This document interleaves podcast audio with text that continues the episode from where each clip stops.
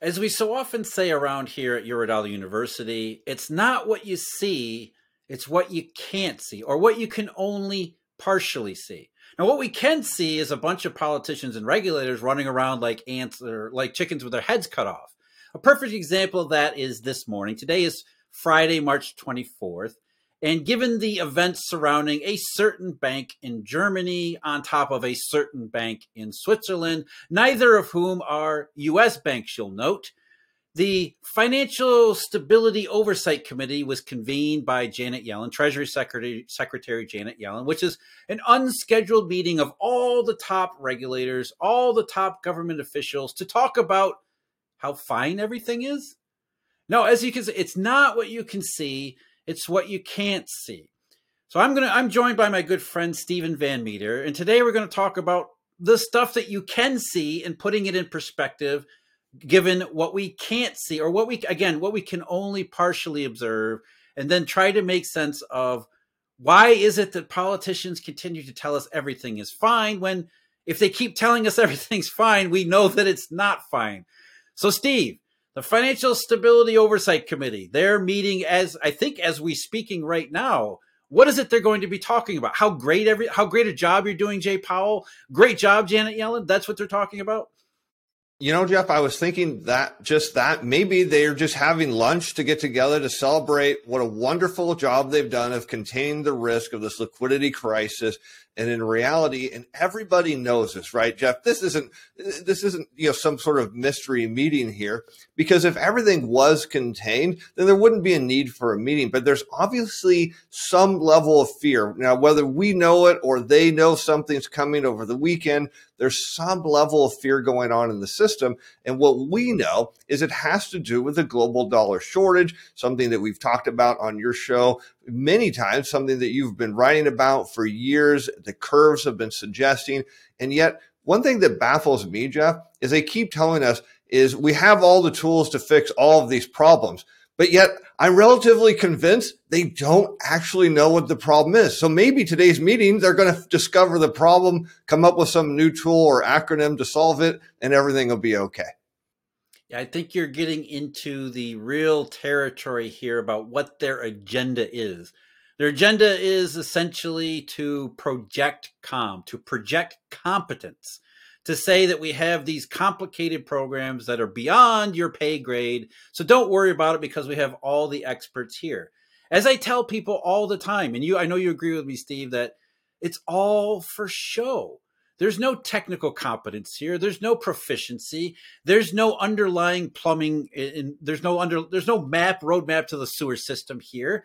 All they're doing is something happens. They have to respond to it in a way that is very public to try to get the public to buy into this narrative that the Fed or the government, they've got it all under control. When it takes 2 seconds to think, if you've got it all under control, why are you meeting on a Friday morning unscheduled as markets were at that point? They've gotten better. At that point, they were melting down, global fears, everything going on. Why do you always have to meet after something happens? Why don't you ever invent a tool beforehand that prevents something from happening? I think people are smart enough to realize it, and yet here they are still performing in the theater, as if this next meeting or the next four-letter tool is going to solve something. You know, Jeff, I think you hit the nail on the head there, because let's say out of this meeting or any of the other meetings that have transpired since the very first bank, we know Silicon Valley had its issues.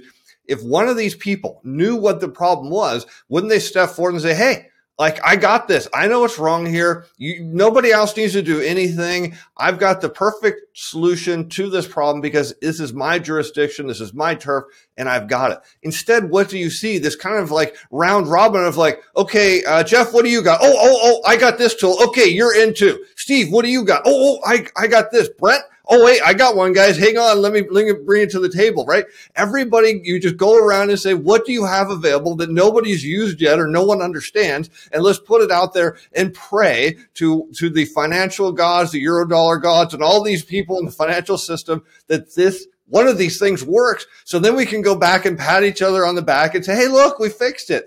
But yet, some reason, Jeff, as you know, this thing keeps leaking and leaking and leaking. And what scares me is that at some point, we're going to find out that there's a much bigger problem in the system, and none of these tools obviously could solve it, were designed to solve it, or will have anything to do with solving it. Yeah, started with, at least it appeared, let's be clear, it didn't start with Silicon Valley Bank, but for most people's perception, you know, they heard some stuff, something was going on with maybe the UK last fall, something happened in Switzerland, but that was all distant memory. That was fuzzy stuff. So for most people, they think this all began on March 9th. This started, or was it March 10th? March 10th. This started on March 10th when suddenly this bank in California hits the news, depositor runs and everything like that. But since then, you can start to see the snowball going down the hill, picking up steam here. And one of the things I know I want to get your opinion on too is, how every time one of these things happens, the markets just go crazy, bananas here. And it happened this morning. Again, today is Friday, March 24th.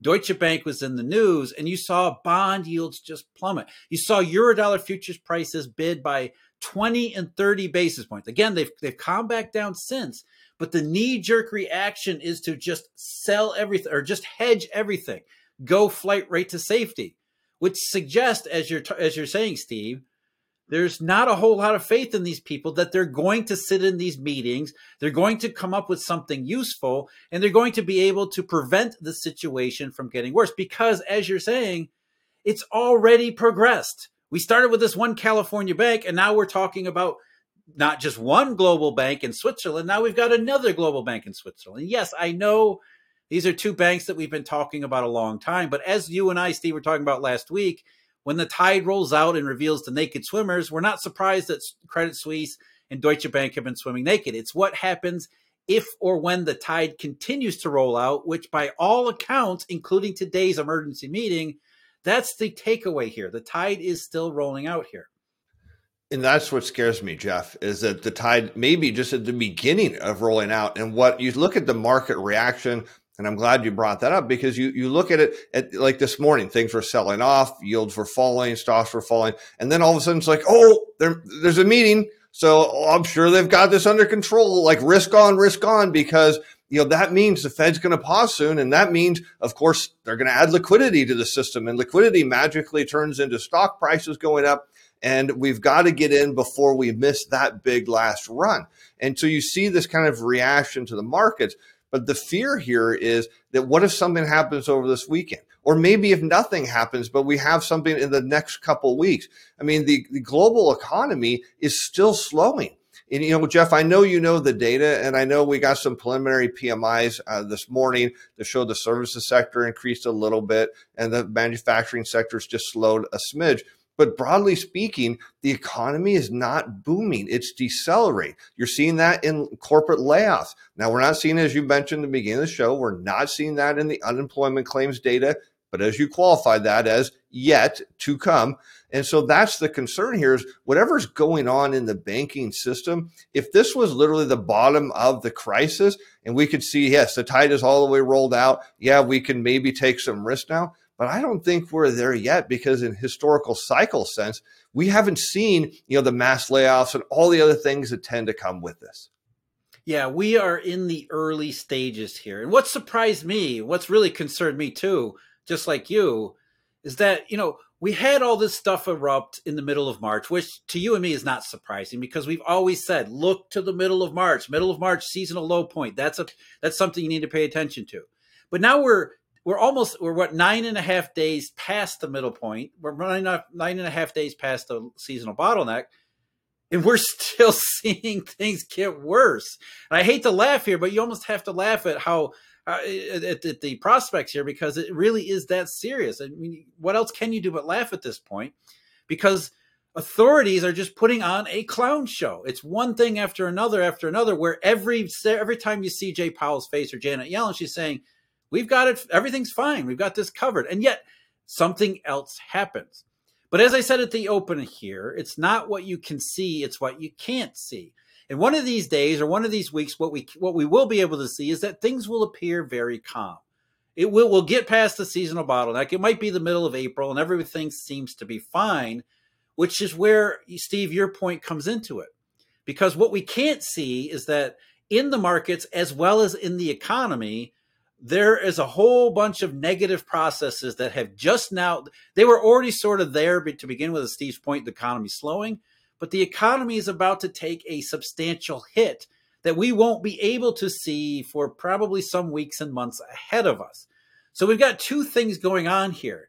We've got a global dollar crisis that doesn't seem to want to let up, even though we're getting further away from the low point, and authorities are pretty damn clueless about what's going on and what they should do about it. At the same time, as that continues, that is going to make the situation in the economy as bad as it was to begin with, recession risk, if not recession already, into a much worse situation, all of which we can't really see except for, you know, these few indications that we do watch, the curves and whatnot. But for most people, it'll be as if, oh, Silicon Valley Bank failed one day, then some stuff happened, everything went quiet. And then the next day, suddenly there's hundreds of thousands of layoffs and the economy's in the toilet. So it's the stuff that you can't see that we need to pay attention to.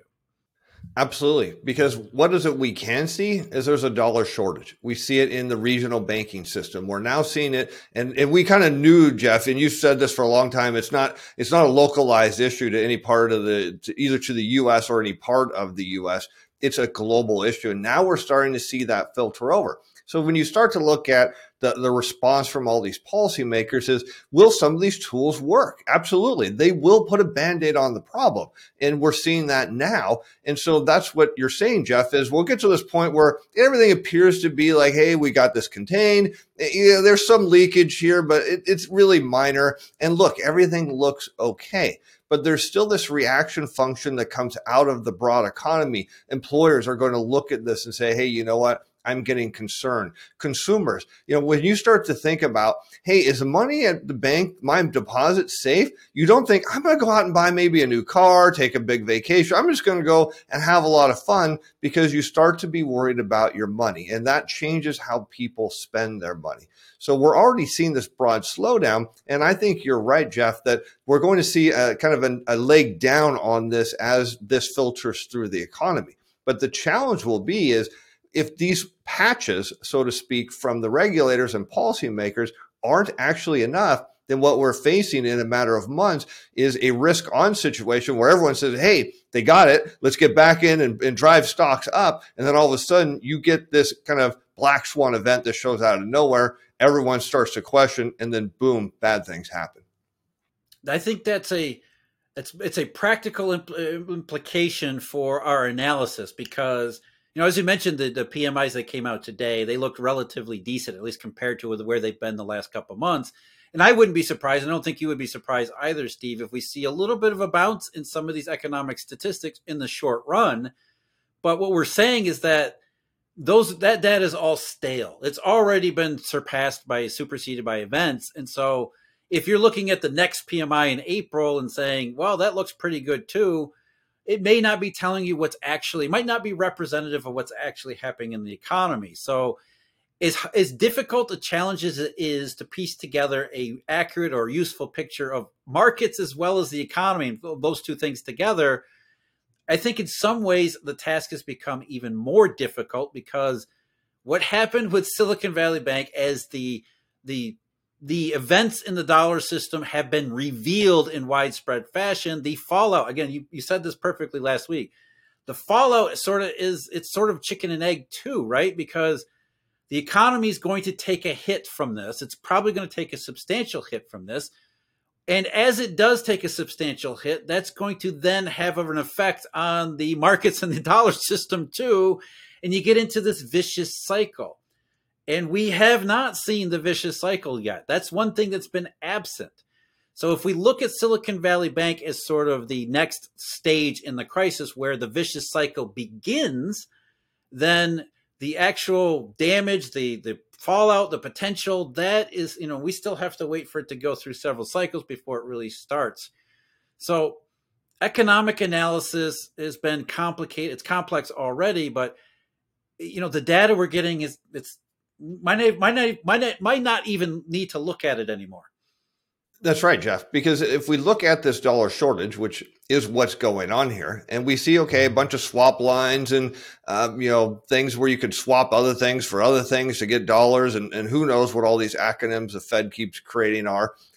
What you have is dollars do get out into the system, right? And this actually works, at least temporarily. But it's no different than if I've got a tub full of water and I open the drain and then I start pouring water in it saying, look, see, like everything's okay. The problem is, am I putting enough water in to stop the flow going out? And in the beginning of this, it will appear to do that. But the problem is nobody knows why the drain's open. Nobody knows how big the drain is open. And what will happen, and you know that they're going to do this, Jeff, as soon as it looks like everything's okay, just to make all these financial institutions look safe, they're going to say, oh, look, see, I don't need this anymore.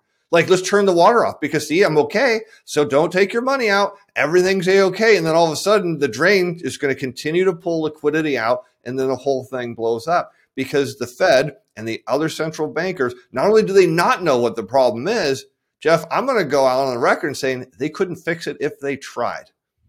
I think that's the whole point here at Eurodollar University, that they're looking at things that, first of all, we have to remember that these are all economists, including Janet Yellen. Janet Yellen is an economist now running the Treasury Department. And to economists, there's a national economy. So this global dollar shortage is unfamiliar territory for them to begin with, because everything is like the bathtub analogy. The U.S. economy is its own bathtub that's separate, has very, very limited links to, say, Europe or any places around the world. And, of course, that's complete crap because we live in a global economy, a global dollar system. But economists believe that this is, national economy. This is a singular thing, individual economies. So it's in terms of practicing what's actually happening or going over what's actually happening, they're looking at mostly the United States. And if there's a problem in Europe and European banks, they really, really don't know what to do here. And that leaves everybody exposed to, I think what I would add to what you were just saying is that most of their efforts are psychological and sentimental, which is, sort of the point that we started with here. The whole purpose behind putting together this committee and then having it meet on a Friday is to make a public spectacle of all the government agencies put together. So if there is a psychological boost for some people that the government is looking at doing something, hoping that they're going to announce some form of a bailout or some pathway to a bailout, that does have a temporary effect. But as Steve's saying, if it doesn't plug the hole, then after that temporary effect wears off and these people have no idea that the hole's even there, that's when everything starts to really be revealed. Because it's what you can't see that matters. It's the hole in the bottom of the bathtub. And the bathtub isn't a U.S. bathtub. It is a global U.S. dollar bathtub. And that's just it, Jeff. As you said, we'll see a continued deceleration in the economy. It may be a couple months before the economic data starts taking a hard turn down. And by that point, we're facing the summer months and there's no stopping this, because what we're seeing now is everybody get together, right? And this is perfect, because when eventually Congress and other agencies around the governments around the world call in people and demand an explanation, there'll be a lot of finger pointing going on of, well, we had meetings on top of meetings and everybody said this and everybody said that. And gosh, somehow we missed the whole problem. Of course, none of us actually had the experience, knowledge, or tools or ability to solve it, but that's beside the point. As long as they can convince the government that this was beyond their control and we'll have some new rules and regulations to fix it in the future, that's all that matters. But what they can't stop, and this is something I want everyone to understand, is I don't want, and Jeff doesn't want, this to be as bad as it could be. But right now it doesn't look good. And the longer the liquidity drains out of the system, the worse this is going to be. And we hope that somehow it stops, but there's nothing right now that's telling us that they've got it. Yeah, I think one final thought for me here is that I think, Steve, you've come up with a new purpose for these meetings that I hadn't thought of before. It's not about portraying public confidence. It's not about fixing the problem. It's deciding which one of you are we going to blame when everything goes down. So maybe that's why they're getting their meeting today, is whose neck is being fitted in the news. I never thought about that, Steve, but you know what? That makes more sense than what I've been saying. So thank you very much for joining me. Look forward to seeing you again next week. Thanks, Jeff. We'll see you then.